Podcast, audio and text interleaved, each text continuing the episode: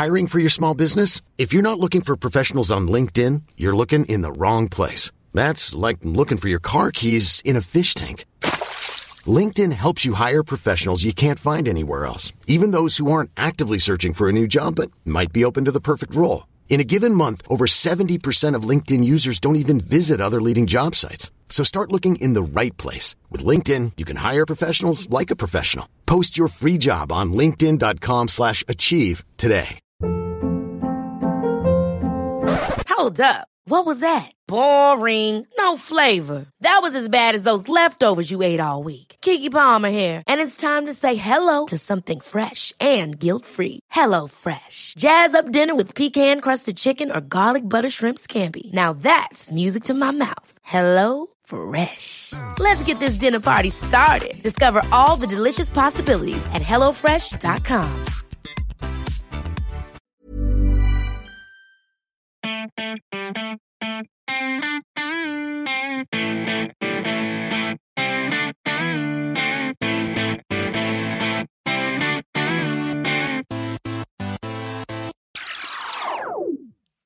Welcome to another esports moment. I'm Seamus Byrne. This here is a bit of a special episode, I guess. Uh, you'll notice I've been away for a little while. Uh, if you've been keeping an eye on the feeds, um, I've basically been sort of between, I guess we call it seasons these days, don't we? But uh, a lot of sort of other things going on, which meant I've taken a bit of a break from the show. Uh, but down at PAX Australia, uh, which took place uh, last weekend, which was mid October, uh, we held a special panel as part of a lot of that event, uh, which we called A Gift for Esports Finding If Someone Has What It Takes.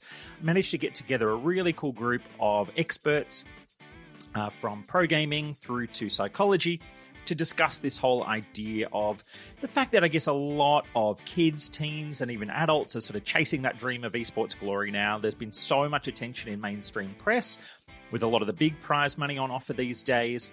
Uh, and yeah, clearly it's a very exciting opportunity, but whether you're a parent or an esports star in training, uh, it's quite difficult to sort of make sure that you're you're thinking about how you shift gears from just playing games to really training for success, um, and searching for that idea if you kind of can work out how do you know if you're going to have what it takes to go all the way. So the panel that I put together was uh, Jocelyn Brewer. Uh, she is a teacher, a psychologist, and an academic, and she has some great concepts around the idea of digital nutrition. Then we had Brandon Defina. He's a former professional League of Legends player and now the general manager of professional League of Legends team Gravitas. And then Andrew Kinch, who is the founder of Game Aware. It's an Australian organization that educates on pursuing games in, I guess, the right ways and removing that sense of playing out of habit and instead playing in positive ways as part of a balanced lifestyle. So, you had some great great perspectives on pursuing this. And I think that word balance is is challenged in interesting ways at times during this discussion, which I think is really great. I think there's a lot to unpack when it comes to really pursuing something with passion without losing the rest of your life in the process. But clearly some some trade-offs have to be made if you if you're chasing that idea of being the best. So let's uh, jump on in uh, at the moment where I introduce the panel. Um, so I'll quickly do the intro of the panel. We have Andrew Kinch, we have Jocelyn Brewer, and we have uh, Brandon Defina, uh, better known as Juves in many circles. Um, but uh, Andrew, do you want to give yourself a quick intro, and then we'll pass it down the panel for that? Sure. Um, so I'm the founder of GameAware, and I guess the main thing that we do is we uh, try to get families and gamers hitting the sweet spot. So I work mostly with teenagers. Um, I'd like to expand that in either direction with younger and older as well. But uh, finding the sweet spot is basically where you're you're optimizing your gameplay, you're enjoying your gameplay, you're still getting good if you want to get good, uh, but it's also you're meeting your I guess psychological or motivational needs better in real life, and then gaming kind of becomes the icing on the cake. Now that might shift a little bit when we're talking about esports, but for for most of the families I work with, then that's that's what the goal is, and also to get parents to understand what's going on. Hi, everyone. I'm Jocelyn. I am a high school teacher turned psychologist, and I have a philosophy called digital nutrition, which is all about how can you kind of take all the best bits of technology and um, not need to digital detox. I have a little TED talk, which looks at whether maybe gaming are digital superfoods. So I got into this about 10 years ago. Um, and I was interested at the time about whether or not games are really addictive. And I went, no, I think there's a lot more benefit to that. So I work sometimes in private practice with kids who are looking at to become um, esports pros and also with kids who are having problems with getting to school because they're gaming too much. So very broad space I'm in.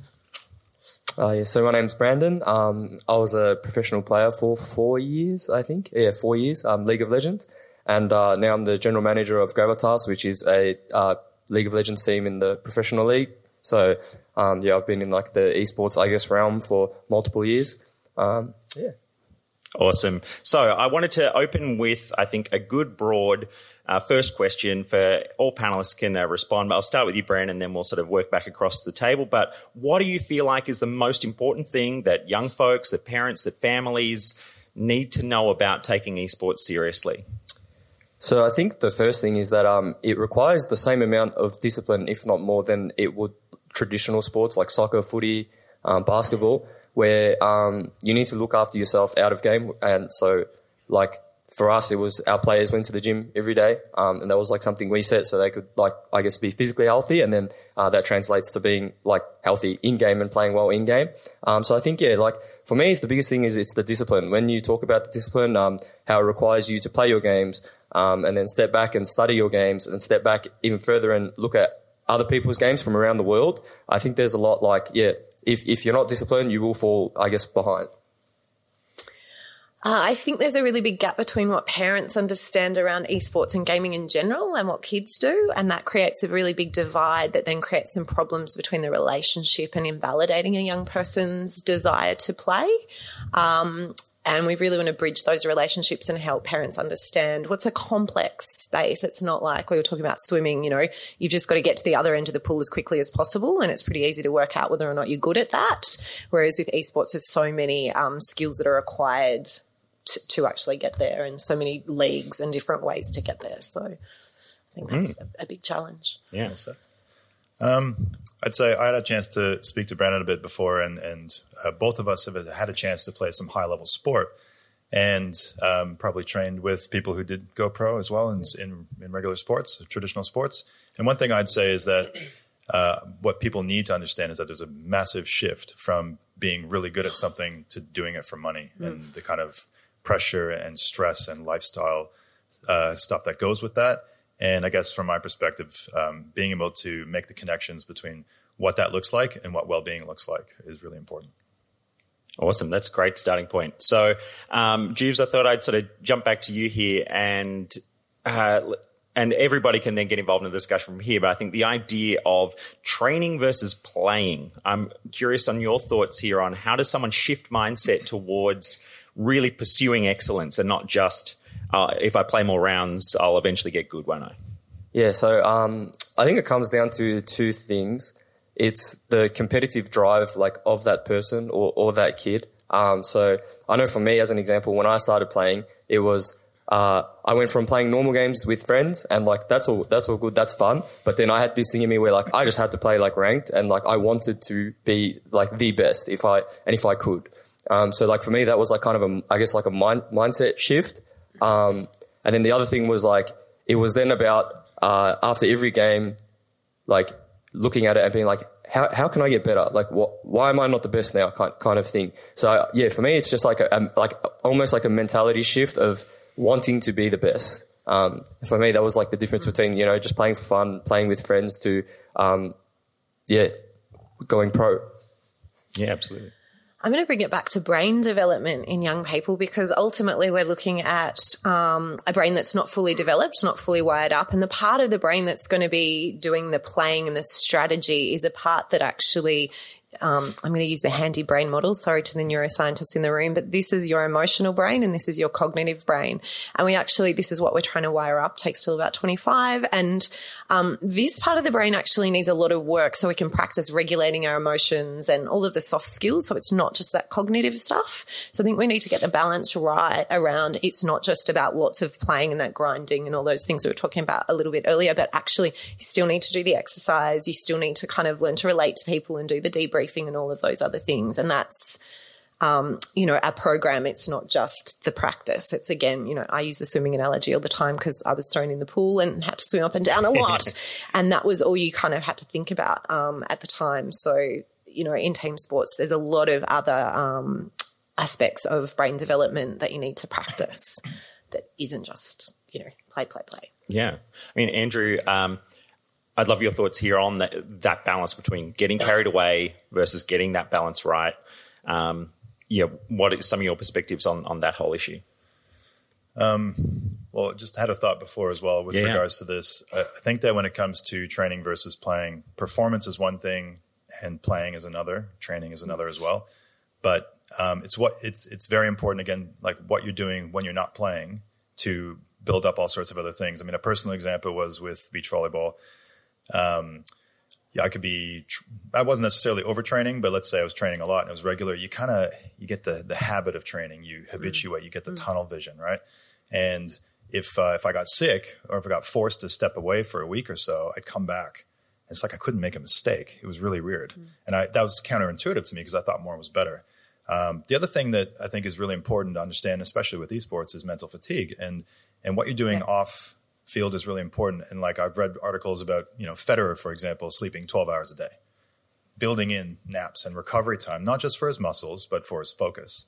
And Kobe being on a Kobe Bryant being on a nap schedule where he might wake up at I don't know what 5:30 in the morning, had to make 800 makes into the basket, and then it might be time to go back to bed, and then wake up, have breakfast, go to the gym, go back to bed, and it's if you're really serious about this kind of stuff, you really need to talk about the overall performance of your body and mind. Yeah. And that's what I mean about that cognitive stuff versus the emotional stuff. You've got to get that right. And we I think we're rest resistant as a culture in general. And getting sleep in there is super important for absolutely everyone, especially that developing brain that's smashing out, you know, so much, trying to process so much information. We've never as a, you know, race had to process as much information as we do in a day. And if you're gaming, that's even more of a um, cognitive load that you have to sleep to clear out the mental cobwebs Yeah. literally. And exercise that helps as well. Uh, yeah, yeah. Um, oh, one thing actually just that fits in here as well. Um, Juves, I'd love your thoughts on because uh, Jocelyn mentioned debriefing, and I think that is something that is so important. Is like watching back a game you've played, learning from what you've already done, and that willingness to kind of analyze yourself uh, while you're playing. Not just think, well, if I just get in and get in another round, it's going to be better than if I watch back what I just did. So I think, uh, yeah, when or there's, it's very hard to sometimes look at your performance and then think, oh, I could have done better there, or I did something wrong there. It's almost like a, a kick to your ego, I guess, looking at it and being like, I could have done better. Um, but yeah, debriefing um, is. Wait, can you? What was the question? Yeah, so just you know, on, I guess how much time you guys spend in a pro team, you Yeah. know, um, spending in debriefs and reviewing and things like that. Yeah, so when I was when I was playing, when I was a pro player, like the I guess the best that I ever played was not necessarily playing like you said more maps or more rounds. It was more taking a step back, like looking at the looking at the game and and sometimes it was playing less, but it was reviewing more. And so as in a team when you're playing, most of the time you'll step away for 20, 30 minutes, um, and you'll look at stuff as a team. You'll talk about it. Um, and that's like, yeah, that's improvement by not playing. So I think there's like a, like, there's like two routes and it's like, yeah, getting your, your, your amount of games in, but also, yeah, stepping back and looking at it for what it is and, and being, I guess, like self-critical. Yeah, awesome. Um, so yeah, Andrew, I was asking you about that, you know, that balance of getting carried away um, versus getting that balance right, whether it's like health and school and friends and esports fitting into that. I think the best way I can answer that is um, we all are motivated by certain things. I always like to talk about this self determination theory. So you want to get good at stuff, if I'm going to summarize it. You want to have some self direction and you want to be connected to other people or something bigger than yourself, right? And video games are kind of designed around this. And that's a good thing in many ways. Um, but if you're trying to fill those three cups in your life only through video games, it'll never fill up, not, not to the, the maximum, right? That's why I kind of talk about it like it's the icing on the cake. It's just, it's not good enough. But if you're indulging too much time, um, that's when, so if you're getting carried away because maybe you've got a, you know, a dream of becoming a pro, but you don't know because you're young and you're vulnerable, like whether it's video games or not, young people are vulnerable. That's kind of what this conversation is about, right? and and if you if you don't have that education on you know a bit of uh, understanding yourself, understanding your own motivators, then it's very difficult to manage your playtime to improve as quickly as you can to set yourself to train rather than just indulge in the game and just play. If you know Yeah. Um, uh, Jocelyn, one thing around, I guess, family dynamics is is important here, right? So, yeah, what are some of the ways parents or family members or friends you know, can support and encourage people who are making that choice to try to start pursuing this stuff in a more serious way? How to, um, yeah, how do they assist in that process of doing it the right way? Yeah, so really understanding what the game is and how it happens. So I think a lot of parents that I work with, and probably not parents in this room necessarily, are like, oh, I don't really get games. Can you go and do your games over there, like just for an hour a day or whatever? So really understanding the game mechanics. And, and Andrew and I talk a lot about it's not like the soccer field where you can kind of, um, you know, you've got distinct quarters. You can't just run in and go five more minutes when you're like in the middle of something. Um, again, that that validation of that um, the young person's dreams around these things as if it was, you know, in the same way they might legitimize a real sport. Um, and yeah, building building relationships around that. So um, yeah, just a lot of communication, I guess, generally in parenting teenagers is, is required, esports or not. If I if I could add on to that, Yeah. Um, so yeah, I'm pretty blessed with my mum was like very invested into my career choice, I guess. Um, and yeah, I built a very, very, very strong relationship with my mum just because she like she took a big interest in what I was doing. So she jumped on like social media. Uh, she watched the game. She asked me questions. She tried to learn. Um, and yeah, like my, I, I would say my mum is like my, my best friend. I mean, not to say we didn't have a great relationship before that, but it, it's like, uh, now it's, we, we genuinely like put the TV on sometimes and watch an esports event. So, um, like to add on to that, like, yeah, building that relationship with your child, understanding what they're doing. I think you can create like some very memorable moments. And like for me, some of my best moments with my parents is because and with esports or gaming, not even necessarily esports, but just gaming. So yeah. Yeah, awesome.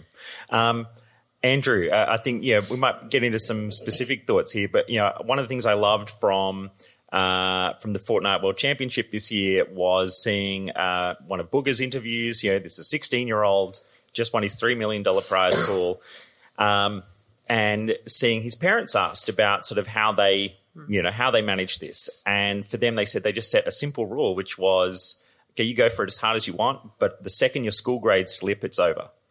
And you know a relatively simple framework but he kind of had a clear idea and it meant you know he'd spend his lunchtimes doing his homework. He kind of knew that okay i have to now set that structure so that i don't do anything that ruins school Yeah. and then when i get home i can start kind of pushing hard in this um, you know that's clearly just one example and you know the the classic thing of uh, an example of someone who has succeeded versus the many, many more people who don't. But uh, yeah, what are you, some of your thoughts around scheduling or limit setting or other kind of rules that people can help to kind of get that framework right? So it's the first thing I would always say is, you know, once you get old enough to kind of understand, you know, yeah, I'm going to give this a shot. Um, you need some kind of business plan with a timeline. Yeah. Because if you don't, and it, this goes for streaming as well, if you don't, if you just like, this is going to pay my bills, right? I hope, you know, like then that's really tough. It's really hard to be a streamer right now. I would say, uh, if you weren't an early adopter. So, um, in, in anything like that, if you've got a business plan and it makes sense and you've got the results to back it up, then you've got something that you can pursue. But if you're just blindly playing a lot, hoping, then that's a whole different story. Um, so yeah, the idea of um, plan B need there needs to be a plan B. Uh, sorry, plan A that comes before plan B. And then when it comes to to competing in, in anything, it works the same way with any professional sport as well.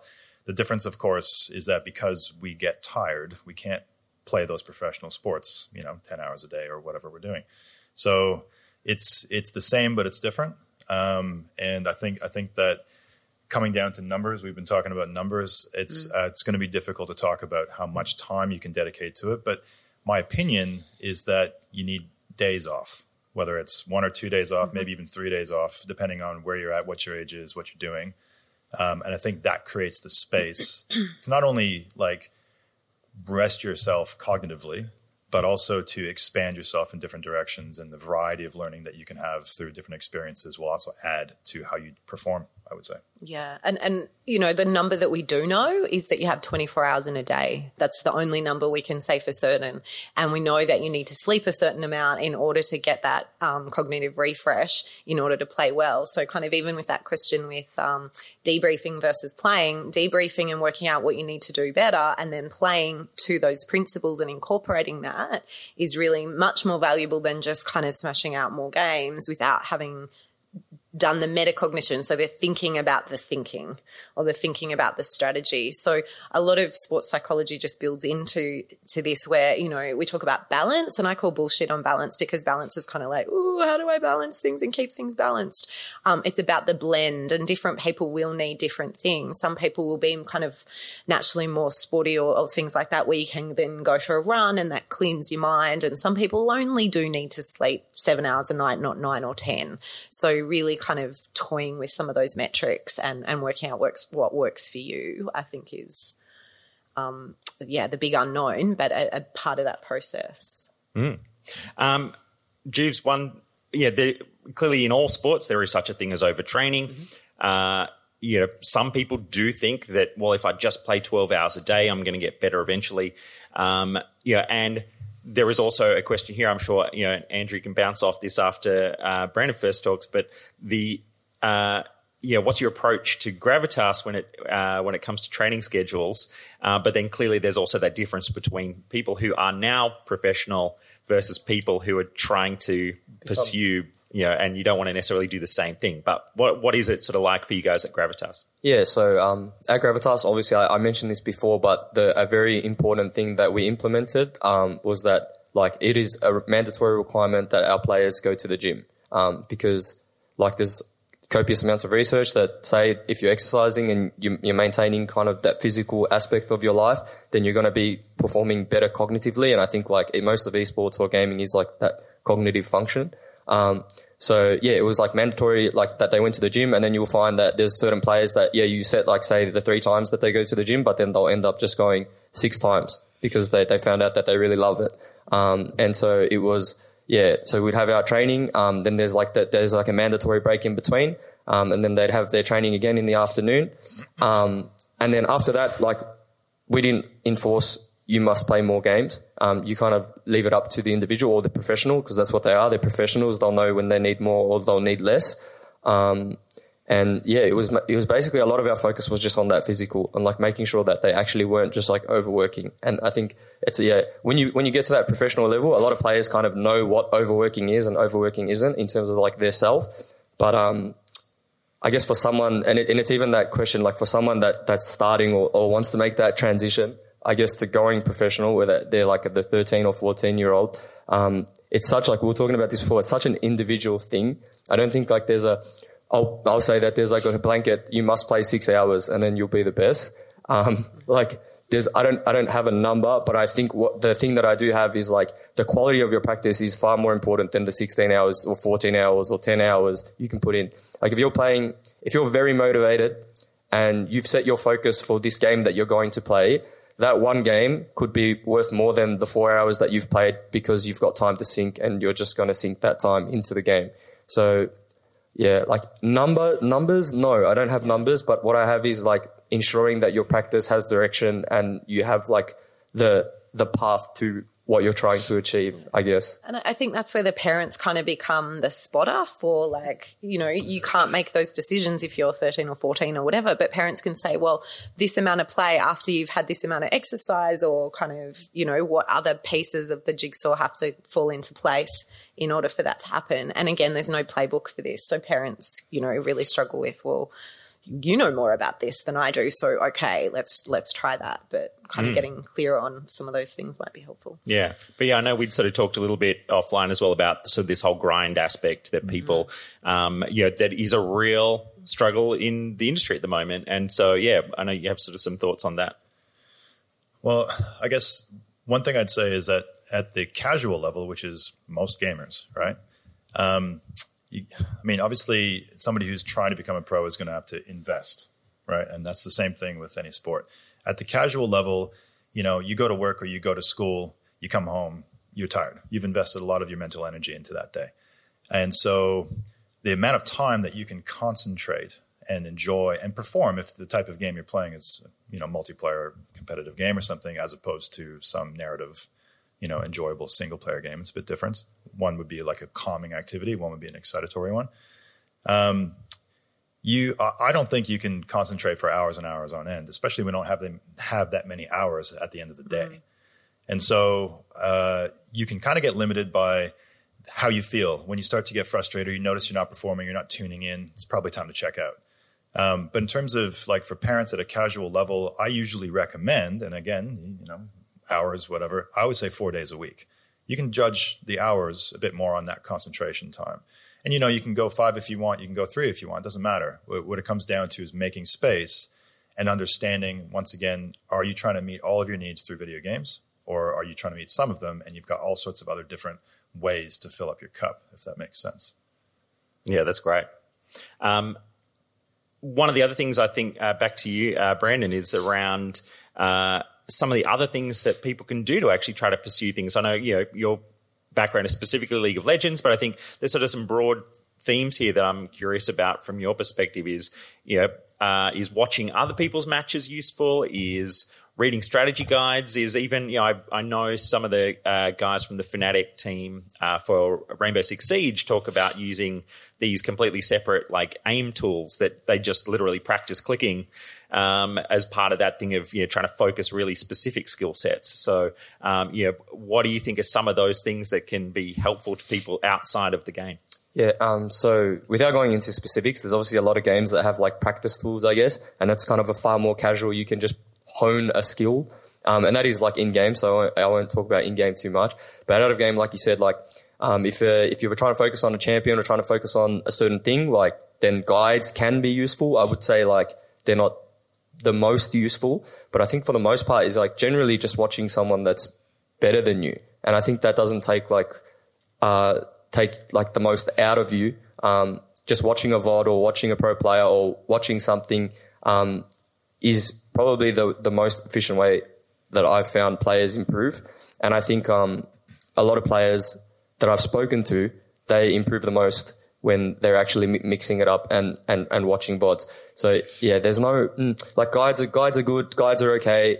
Um, watching VODs, I think are like super important. And then reviewing your own games is also super important because they're like two things, right? Watching a VOD, um, or watching a, a, video of another professional is one thing, but then watching your own is another. So I think it's important to like have that distinction between the two. So yeah, maybe those three things, I guess. That's that's what I've seen. Yeah. Um, and Jocelyn, around, I think the idea of community is really good to explore mm-hmm. here too, right? So, um, you know, meeting people to work together with not just kind of, not always just jumping in a solo yeah. queue maybe, but trying to find other people that yeah. makes it a more kind of social environment and experience, right? Yeah, absolutely. I think that's, you know, the whole point of a lot of um, multiplayer games and team games is that you kind of develop those bonds. So, uh, I'd like to see, you know, parents do that. Parents of gamers, you know, get online and actually hang out together and um, chat through some of those things and, and creating that community. Yeah, yeah awesome. Yeah. Um, and what about sort of the the whole kind of local uh, types of competitions? You know, I think we're seeing all these kind of high school mm, leagues starting yeah. to emerge. Um, yeah. You know, I you know, personally, I'd love to even see you know grassroots in the same way that we see with soccer. You know, that, that your local town might have a team that you could go and sign up to. Things like that yeah. would be would be great. Absolutely. And I think that's one of the things that parents find really confusing is where do we go and where's the like local amateur football club? Like it, it, doesn't exist in that same way. And, and for us older people, we're used to kind of physical stuff. So, um, I don't, I don't have the answer to that. Yeah. I'm not really now. I'm not really, don't have time in my schedule to, to, to create that, but I would love to, you know, see how that would would happen. Maybe Game Aware can do that. Maybe. I'm actually really excited about the idea of the of the high school esports leagues yeah. because a few reasons. One is that if you have a teacher, well, right now I think a lot of this is just like a teacher supervising it. But if those teachers yeah. get skilled up, then you can also uh, do proper coaching. You can teach them specifically with game stuff. Maybe they can bring in some guest mm. speakers or whatever they got to do, or they learn the game.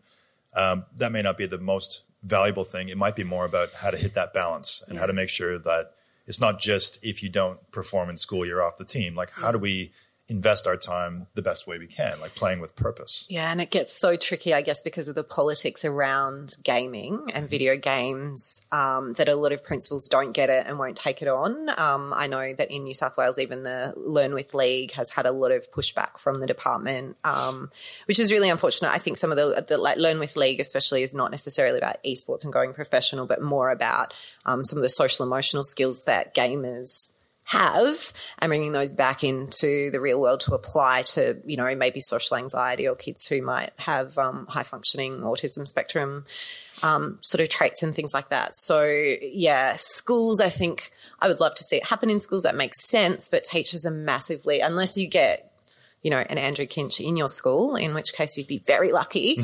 it's really, really hard for teachers to take on more and more and more. Um, you, you kind of need a, a, teacher gamer for that. On the um yeah on the grassroots, I would say like uh, like we spoke about before, like Meta um doing the high school league. Um, I don't know the numbers, but I know they had some like very good participation in their tournaments. Um, and I would say like kind of I guess that is the start of grassroots. I know with Gravitas and with us, like we parted we partnered with a, a community group, and this is specific to League of Legends, uh, Summoner Society, where like we were trying to support them. I guess create tournaments um, and have the next generation of players come through. And it was more, it was a community where people that just shared that common interest in the game could go be a, yeah, be a part of something, um, participate in tournaments and, um, get their name out there. And so I think like, yeah, these groups like Meta, these groups like Summoner Society and things like that are a, like a healthy way for kids to integrate into like, I guess the teamwork aspect. Cause I, th- I think a lot of people that join, or not a lot of people, but pe- the kids that join that, um, may not necessarily be playing sport and that's fine. But in that environment, they get to learn the, the basics of like communication, um, discipline, um, giving feedback to your teammates. And so everything you learn in traditional sports, you get in those kind of meta summoner society grassroots environments. So yeah, it's like about how we can like push them out even further mm. into like, and making, making them more accessible to everyone. So looking at the room here, I think I kind of know the answer, but hands up if you've played in a LAN before. Okay. There we go. And you know the difference, right? Come on, LANs are the best. And the thing is, there's so many kids, 12 to 18, coming through my programs that have never done that. The LAN in my program is the first one they've done. And they don't know, right? And that's again another, mm. especially with esports becoming so popular, having places like Meta and other high school esports league out there, leagues out there, give that opportunity, whether they want to become pro or not, to play socially and have all those benefits mm. that Brandon's just talking about. Hiring for your small business? If you're not looking for professionals on LinkedIn, you're looking in the wrong place. That's like looking for your car keys in a fish tank. LinkedIn helps you hire professionals you can't find anywhere else, even those who aren't actively searching for a new job but might be open to the perfect role. In a given month, over 70% of LinkedIn users don't even visit other leading job sites. So start looking in the right place. With LinkedIn, you can hire professionals like a professional. Post your free job on linkedin.com slash achieve today.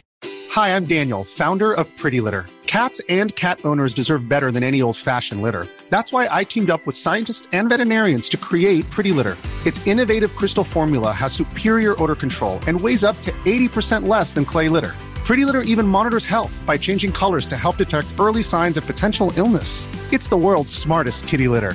Go to prettylitter.com and use code ACAST for 20% off your first order and a free cat toy. Terms and conditions apply. See site for details. I mean, look, and that's something I think that's worth talking a little bit about now as well, right? Is that uh, someone might play through their teenage years and they have a little bit of that dream there, but it doesn't, you know, just it doesn't come through, but that there is still so much value in you know having been part of a team in that way, in the in the same way that uh, that people do from other kinds of sports as well, right? Well, yeah, a lot of um, a lot of people that I've met through my I guess my esports journey, and even just to like make it real basic, like they'll be my friends for life. So even if like that's the worst thing that came out of it, I guess, like you know, like I've got some friends for life, or if that's sort of like the only thing that came out of it, you know, that's still something like I guess that that's really like beneficial. Um, so yeah. Mm. I mean, even in the Australian curriculum, there's all of these different capabilities. So, yeah, literacy and numeracy, but then critical creative thinking, ethical understanding, all of these other things. And we really struggle to work out as teachers how do we teach that? And games actually teach that. Games teach you all the social emotional learning that you need um, and some of the executive functions and all of those things. And that's where the benefits really kind of lie. I teach first year university students and I'm constantly needing to teach them critical and creative thinking. And sometimes, you know, playing a game is the best way to illustrate some of those things. So, yeah, we're in this kind of really interesting place where we don't know what to do with games and how to harness that really great aspect because there's this big, horrible cloud around, you know, all the other issues that keeps swamping all of, you know, the positives. Yeah. Um, I thought we'll touch on one more kind of curly aspect um, before we sort of talk about some other sort of positive elements. But we've kind of had over the last few years this transition from uh, yeah, there was a model for a while where the pro teams would you know live in a team house and train in a team and like it was mm-hmm. just the you know they lived where they worked um, you know, versus now trying to sort of have a bit a better balance where there's like the place you you live and then you go to the office and those kinds of differences. Um, but you know, I thought to start with you, Andrew, on that idea of separating, I guess, downtime from training time. Um, yeah, how should people think about that at home? Uh, you know, not just once you've become the pro, but finding that way to separate these things out. I don't know if you can relate to this, but I mean, I've heard that familiarity breeds contempt. um, no, but like you, when you bond with people in a house, for example, there's lots of good things that are going to come from that. But having your own time to yourself, especially if you're, you know, leaning towards being an introvert, you're going to need that time to recharge your batteries. Like I know if I'm uh, overworked and between jobs, family, whatever, then it's actually alone time that recharges me. And if you're in your own house with with all those guys all the time, you know, it, it, you need something to separate. And I think that if you do get a chance to commute to work, then that'll give you the opportunity to actually have a variety of experiences. You know what I mean? There's just a lot of commitment for esports right now. Mm. Um, yeah, well, for me, living in a, like I was, I lived in a gaming house. Um, the big thing was that I, I guess I enjoyed it, and I had three things. I guess the I had three, I guess, separations from my team. So I was doing my my university degree while in the gaming house. So like that was the one thing that I could separate and be isolated and read my journal articles and do whatever. Um, the second thing was I went to the gym or I went to the park and I like kicked the ball around.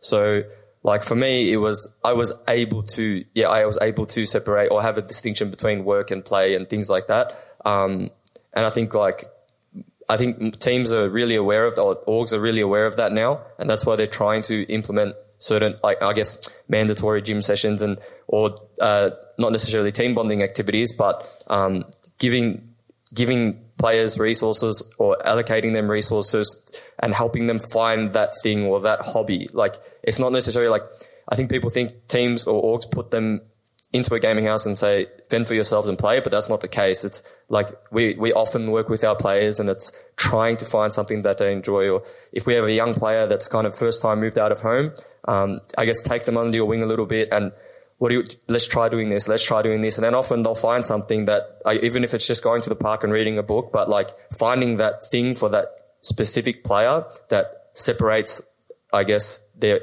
them from their workplace. And I think that's a, that's a big thing that um, we tried to do this year with our like our younger players. Yeah, um, another sort of more positive angle to kind of explore is the idea that let's say you've you've done the esports thing, um, you've loved it, you're starting to notice you're not quite going to be on the top of the pile. Uh, there are clearly actually a lot of other things that you can do in this industry yeah. that means that you know it wasn't like you. Oh, again, I think even ever thinking that idea that it's like you wasted the time. It's like it was there's so much inherent value, but that there are other angles to get into the industry.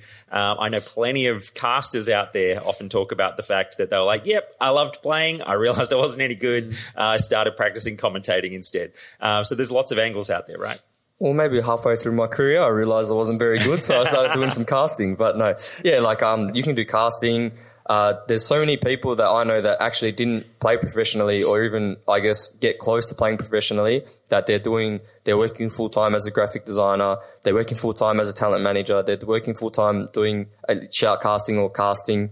Um, there's so many, or like, even as far as like, there's people that have gone into like, uh, being game devs and, and things like that. So I don't think there's like a, um, I think there's just so many, so many opportunities and so many, I guess, career paths you can go. And even so, um, the amount of like I've had so many people varying in ages reach out to me about like just a just a quick one like graphic design work from like 13 to, to 18 year olds doing it because that's what they found to be their passion. So i don't think like yeah you don't have to become a professional to make your way in the industry. It's just like if you try it and it's not for you that's fine but there's pathways for everyone. Um, we're going to start questions in a moment, so we're going to set up the uh, two microphones in the two aisles. Um, I think I know there's one. Is there one? Yeah, there's Yes. Okay. There's one both sides. I think if an enforcer can set it up so it's sort of pointing in the right direction, um, that'd be really awesome. Uh, but before we sort of jump into that, um, let's talk a little bit about um, yeah. If you start queuing up, and then we'll be ready to shout out once uh, yeah once we get going. Um, but I guess the idea of you know the old uh, focusing on one thing versus trying different things. Um, what do you feel like is a better path to find the best fit as a player for the thing that really sort of works for you? me first Yeah, sure. um yeah, do you want to Oh, yeah. So just you know, I guess. Uh, well, you clearly were someone. I mean, did you play other games before you went? Oh, League of Legends is the thing I'm really good at, or was it just that that was the thing that you knew instantly? Um, you know, what was your approach to playing a bit of a bit of a mix of stuff before you then went? Yeah, this is the thing I'm good at. So I very early on I started playing just PlayStation, and I think my dad was the one that got me into it. I was playing like Gran Turismo, like that's not even in the same ballpark as League of Legends. Um, but then I just played like I just played FIFA, I played Dota, I played like I think I played like every title under the sun, and then um, it was really just like a group of friends that I had that decided just to go come and play League of Legends. Like that, that's the game that I played. Um, and then, you know, they kind of all started falling off and stopped playing. But then I realized that I really enjoyed the ranked and competitive environment. And I kind of just, I don't think I, I had, I don't know when I realized that I had aspirations to go professional, but it was like one of those things where I just started signing up to tournaments, which is similar to like what we do with the Summoner Society group. I just, um, started signing up to tournaments. I was like, wait, this is fun. And then I started winning some tournaments. And then I was like, uh, okay, like maybe, and I, just said to my mum, you know, mum, maybe I'll try and go professionally. And, um, yeah, she supported me and it was kind of, yeah, it was, I guess winning those amateur tournaments or grassroots tournaments was kind of the switch. I was always competitive and even if there was no pro- professional like route for me, the fact that like just the just competing even on just the solo queue ladder was fun. But the light bulb moment was yeah winning those tournaments. And I'm interested too, though. You played soccer Yeah. to a high level as well, so you had a physical taste for like that, and then Yeah. So yeah. Well, long story short, um, I was playing soccer at a decent level, and then I, I I got a lot of injuries. But then like when you're at home and you're not injured, it's you're you're like home for like six, seven weeks, eight weeks, and there's no you're like doing nothing competitive. You're just watching your team play, and you just feel like you're missing out. Actually, it is it's just FOMO. Um, and then the the League of Legends or the gaming really helped me, I guess, mentally because you know I'm watching everyone surpass me in my in my traditional sports, I guess, and the gaming allowed me to fill that, I guess, hole, and then it became something that I loved far more than soccer. Um, and for yeah, for me, I like for me that I, I can't speak highly enough because that that helped me a lot when I was going through that time. Yeah. Actually, I- I'm glad that you said that because you, you swapped from one way of filling that need for competence to another. So, like, competence is like mastery, right? So, getting good, I suppose. But um, uh, that being the main motivator is kind of the point. And I think with esports, if you really like playing with your friends, sure, that's going to be involved, but competence is going to be the main thing. So, if you're trying to decide, you know, then then you need to make sure that mastering or being the best at, at what it is is going to be your main motivator bring it back to your question, uh, there was an interesting, you know, uh, I think a lot of people have heard of the 10,000 hours idea. Uh, and there was recently, um, so 10,000 hours to master a skill. And there was recently something now uh, that uh, I think it was Daniel Epstein. Daniel Epstein basically comes up and says, actually, it's, it's, it's really coming down to variety. So the idea of specializing too young isn't great.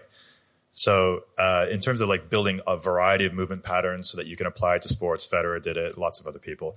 However, it's interesting, and I don't know the answer here yet, um, because apparently where skill has to come before development, things like gymnastics, you need to do that first. And they mentioned chess. So that also makes me wonder if gaming from a young age is going to have a big part of that.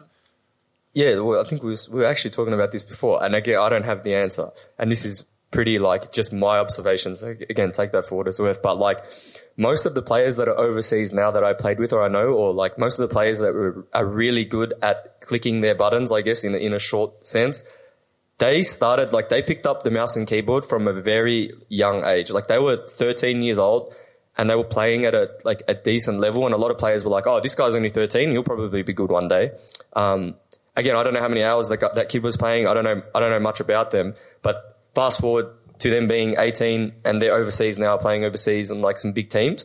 And so again, I've looked through like a list of players and, and the list of players, the ones that have the most potential or their most like X factor so far, I think are the ones that actually picked it up younger. And then there was players like me who picked it up at a later age when they were like, I think I started playing when I was like 17 or 18. So old. Anyway, and, um, super old. Like, like me clicking my buttons wasn't my strong point. My strong point was my leadership in game or like my communication in game. Um, and it's almost sometimes I think, oh, what if I started at 13 or 14 and, and picked up, cause I don't know if it's like where your fine motor skills develop to a level in which like you can't get when you're 18. But I just think that's really interesting and food for thought. Um, and that could also just be the physical talent of that particular person. Yeah. And that's, again, yeah. we, have talked about this before, right? So with traditional sports, you can be super strong, have a big vertical jump, you can be tall, and that'll be a, a predeterminant. Like the AIS actually measures these things. And then maybe even if you don't know your, uh, at least with beach volleyball, even if you don't know how to play as good as some other people, they'll bring you in. So we, it's, it's very, yeah, well, six foot eight with a three meter, not three meter, one meter yeah. vertical yeah. is, you know, what some of these guys can do. And then they're like, we'll teach you later. um, where, you know, with gaming, these are, these are cognitive skills. I mean, sure, there's some fine motor stuff. Absolutely. And reaction time and all these things. And it's just a lot harder to see, right? And a lot harder to measure. Well, uh, overtly anyway. Mm. So yeah, it's, it's, it's interesting. It's different. I mean, one of my favorite, um, uh, Counter Strike players, Karrigan, um, he, you know, I know over the years he's uh, really been sort of a great team leader, and and uh, I I did get to interview him earlier this year when you know last year he was traded away from FaZe Clan, uh, and and in some ways it was because well you know the the specific stats of his success in game weren't looking that great. Mm. Um, after his trade away, the the team actually started playing much worse. Yeah because he's such a good team leader. Um, it feels like there's so many layers to what exactly do you bring to a team. And also, that can sometimes perhaps be something about the whole solo queue versus finding a team that you can work with and suddenly discover that you have the leadership skills that might make you a great part of a team, even if some of your other skills aren't quite as hot. Yeah, so a good example of that is, is a man in the crowd over there, Carbon yeah, he's a very good, like me and him, me and him, like we, we share very similar, like, um, leadership, I guess, qualities. And, but we both came from tradi- tra- like traditional sporting backgrounds.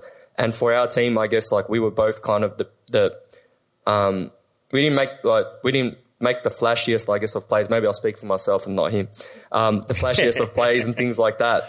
But, um, it was like when you took, uh, me out of the team or when you took Carbon or those players out of the team, and you could have replaced them for a more skillful player clicking the buttons. The teams didn't perform as well. And so, yeah, I think it's like finding that balance of um, communication, leadership, uh, being able to give criticism, but also take it. And because that, like, that stuff behind the scenes, you don't see that improves the team. And it's like, speaks to what your conversation with Karrigan and um, how important that's for me how important like grassroots is and like these these high school things where you start from a young age um, if sports isn't your thing, where you start to learn those qualities of like leadership and things like that. Because if you if you just do nothing, I guess you could probably get lucky and have a great mentor or great parents, and like you can learn that along the way. But I guess this just en- enhances it for me.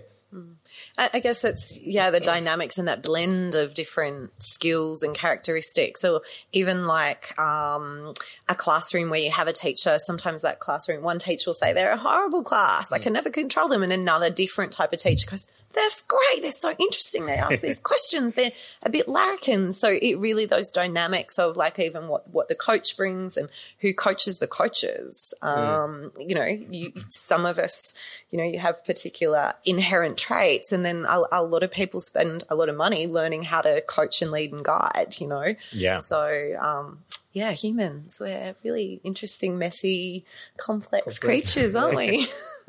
And and just bringing it back again, I think with um, what, what we're trying to achieve at Game Aware is like knowing yourself with your games and your motivations and stuff. Um, well-being is really tied to this, and and being a generalist means basically that you're pretty good at a lot of different things, and your self-confidence goes up. So physical sports is a big part of that. It could be creativity and music, whatever your motivators are. Um, but the more confident you are, and the less mental noise there is, and the more stable you are emotionally if you're competing at anything, uh, means that you're more likely to get into that ultimate performance state of a, of a flow state of getting in the zone, right?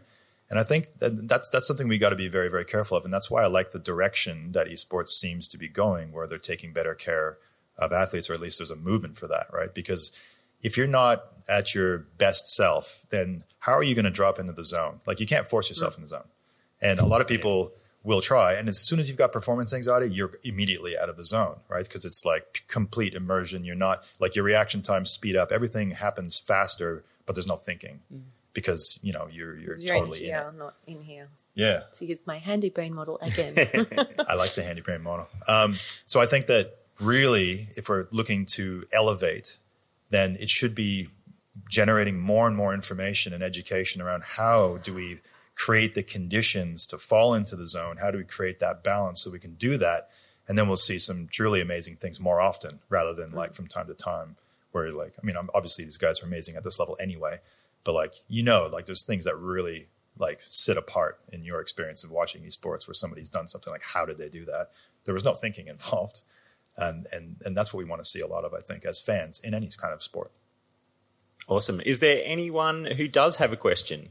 Uh, if not, we will just keep talking about some stuff for, for a little bit longer. Um, but if there is, uh, yep, cool. There's someone coming down. Did it? Did it? Did it? Did it? I. Price is Right is such an old theme song nowadays. Most people don't even remember. No pressure. Uh, can you hear me? Um, is there a thing? i- Is there talent scouts in esports, and uh, what sort of things, or where do you look for the new talent? Do you look at like scrim results or tournaments, or is there other places you look into? Yeah, so um, I think it varies from game to game. Um, yeah, there's like I said, there's a lot of variables. Um, specifically with like with League of Legends. If you have a specific game, I'm happy to talk about that. But with League of Legends, it's like you every team has a coach. Um, every team would have an analyst, and and then they'd have like general managers or managers, and often they'll keep like an eye on, I guess the the the rank system and how they fluctuate and which players, uh, I guess, are doing well. Um, and then there's there's like a for for a sporting term, there's like a VFL competition, like an AFL VFL competition. Um, and often you'll just watch the players in that VFL competition and see how they're going. Um, and then even so, there's there's a lot of teams. Uh, there's there's tournaments now below the VFL level uh, in which players are playing in, and teams will keep an eye on those. And I think I think also the important thing to mention is like sometimes the onus is also on the player. Like the player can network, the player can add people, the player can be uh, forthcoming to the organization with like whatever they're I guess offering as a player, whether it's like their their rank. Uh, the the skill set they bring to a team. So I think it's yeah, it's a two way street. So to answer your question, yes, there's scouts, yes, there's people looking at leaderboards and things like that. But the bit of advice I would give to players or people that want to go pro, it's yeah, build relationships. Um, don't be afraid to reach out to teams and yeah, make yourself known. Become a presence. And, and just quickly, Yeah. that's that's what I've noticed too. A few up and comers, they say, "Hey, I'm good at X game." Yeah. Like, okay, everyone's good at Mhm. X game. What's what makes that person different to someone else? Well, yeah, to, Uh, in, in regards, and let, let me clarify. Yeah. Like this, I would see a lot of people coming up to esports teams and saying, "Me, hey, pick me, pick, pick me. I'm really good at this Yeah. game." And I just see so many so I think like the quick answer for that in, in Australia and maybe even overseas now, it's like you can be good, but if you can offer like a, a almost like a social media presence or a content, like if you if you're creating content as well and, and things like that, and, and like giving yourself that bit of separation, then that's just like a, another tick to your name. And I think teams and people will take will take kindly to someone that's going that extra step to develop their brand. Because like even if you're if you're a really good player, like that's your brand. So then what are you doing like to also push that? And it's, Um, it's also then thinking beyond that career as well. So even, you know, traditional sports, you still have to think about what are you going to do after you have that injury or you finish the Olympics and you retire and those sorts of things. So it's really that kind of like the extension of that plan B when plan A actually comes to its natural conclusion that there's other things. So I always talk to young people about what's your special sauce, whether you're going for the job at Christmas and you've got the CV where you're in year 10 and you haven't done anything but go to school. What else are you doing? Who are you? What sets you apart? Um, so thinking about, you know, that identity stuff. Yeah. Cool. There's actually a really good episode of Insight that kind of references what you're talking about, which was not Game On, but Game Over. Yeah. A two part one about pro uh, athletes and what it was like afterwards. And, you know, if you don't have that special thing, then it's really, really difficult. There was somebody in the audience who I think became an Olympic athlete and maybe they didn't win the gold or whatever, but they also had a passion somewhere else and their well being's great. Um, but some of the athletes on stage were very, very vulnerable. Um, and, and like Lauren Jackson was one of them, for example, and talked about what it was like afterwards. And it, it wasn't great. Like plan B is super Yeah. important if esports was your plan A Cool. or any sport. Well, uh, question over this side. Uh, I just wanted to ask if you guys think there's such a thing as um, too early, and or if there's such a thing as too late. Like when is when early is too early and when late is too late. What do you think? Um, So I would be like, oh, it's, it's a really tricky one because I think it's about the content of the game. So obviously we have ratings on some games, and some games are definitely not for eight year olds. Um, 12 year olds. Um, it's the kinds of thinking that you're doing, and you can develop some of those skills early ish. We always want to develop the offline skills to begin with. And again, if you think about the brain, it develops from the back up and over through the middle to the front, that we don't want to jump into the cognitive brain too quickly because then we miss key skills that happen here, like proprioception and learning to climb and kick and all of those things you need to do in real life versus online. So we want to sort of uh, build them all together. Um, it's a very contextual question, I guess, um, around what other things you're doing in your life. Um, yeah. I think it's going to be really game specific as well. We haven't really talked about game design mechanics. And, you know, if I was to simplify it, you know, there's games that are built around engagement, right? But then there's some games that are built around compulsive sort of habits. Yeah. Like, let's just play this because there's a variable reward coming up. And some games combine the two. Um, generally, with esports, we're talking about fully engaging games like Rocket League. It's not about randomness. It's about we're playing car soccer, guys. You better be in this, you know. Um, but but like in in terms of um, how young, um, I'd, I'd keep young kids away from games that are compulsive in their nature, if that makes sense. And yeah, the age ratings are there for a reason. What I'd like to see, and I don't know if anybody's working on this, is another rating that's like how how much um, I guess how much of a compulsive nature is there in this design? Like how much does this condition people to play habitually?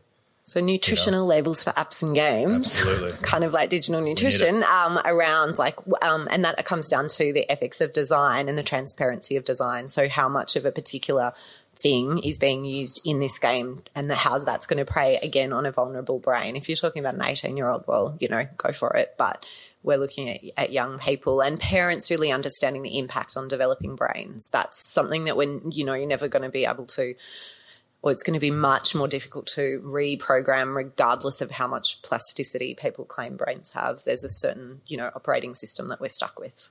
Cool. We'll try to get these last couple of questions in. Yep. Uh, so I'm a uh, player and commentator for a couple of games. Uh, uh, just and I've been playing since about 13. I'm 17 now.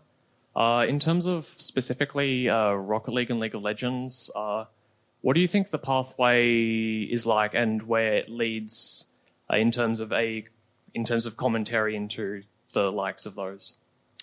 Um, so you, from a comment, like being a shoutcaster or a commentator? yeah. So I think um, the first thing to do, um, depending on what you've already done, it's there's a lot of like you know OCal uh, in League of Legends specific OCal tournaments, um, like amateur amateur tournaments. So um, it would be like starting there, getting a lot of like re- recordings, and because like you can record your sessions, um, and like honing like honing that craft because th- th- it's a skill, um, and and doing that for as long as you're comfortable. And then you can always just reach out to um, like specifically Riot Games with with your vods um, send it to them and, and ask for feedback, and they'll often give you feedback. But you, you can also like apply for the OCS job or apply for the OPL job. But I guess the thing that you're lucky with is like all those an- amateur tournaments, you can be doing all of them with your time, right? And like you can be rec- like taking recordings and and when you're happy with where you're at, it's like yeah, almost like just sending those as a hey, I'm interested in being a, a commentator. Um, yeah, I, I hope that answered. Yep. Yeah. We are well out of time, unfortunately. Uh, but can we please thank the panel, Andrew, Jocelyn, and Brandon? Uh, I'm Seamus Byrne, and uh, we can talk outside if you want to keep talking. Thank you once again to my fabulous panel from PAX Australia 2019, Jocelyn Brewer, Brandon Defina, and Andrew Kinch. Uh, I will link up all of their Twitter handles uh, in the show notes, so you'll be able to reach out to them if you do have any other follow ups or questions, or just want to tell them how amazing they are and, and all their incredible thoughts uh, that they shared in the panel. You can follow me on Twitter. I am at Seamus. You can follow the network uh, of podcasts via at Byteside. I also curate a lot of links to interesting tech and games things. You can also subscribe to my weekly newsletter at byteside.com and catch any other little articles that we put up there. But there'll be lots more coming in coming months. Subscribe to this show and any of the other shows through your favorite podcast apps or through Spotify. Until next time, keep enjoying your games and remember to keep it balanced, just like our fabulous panel just pointed out. Catch you next time.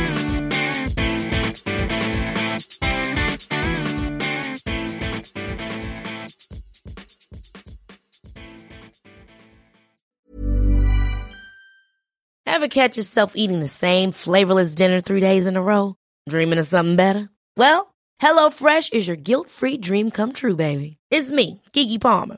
Let's wake up those taste buds with hot, juicy pecan crusted chicken or garlic butter shrimp scampi. Mm. Hello Fresh. Stop dreaming of all the delicious possibilities and dig in at HelloFresh.com. Let's get this dinner party started. Hi, I'm Daniel, founder of Pretty Litter. Did you know cats tend to hide symptoms of sickness and pain? I learned this the hard way after losing my cat, Gingy. So I created Pretty Litter, a health monitoring litter that helps detect early signs of illness by changing colors, saving you money and potentially your cat's life. Pretty Litter is veterinarian developed, and it's the easiest way to keep tabs on your fur baby's health right at home. Go to prettylitter.com and use code ACAST for 20% off your first order and a free cat toy. Terms and conditions apply. See site for details.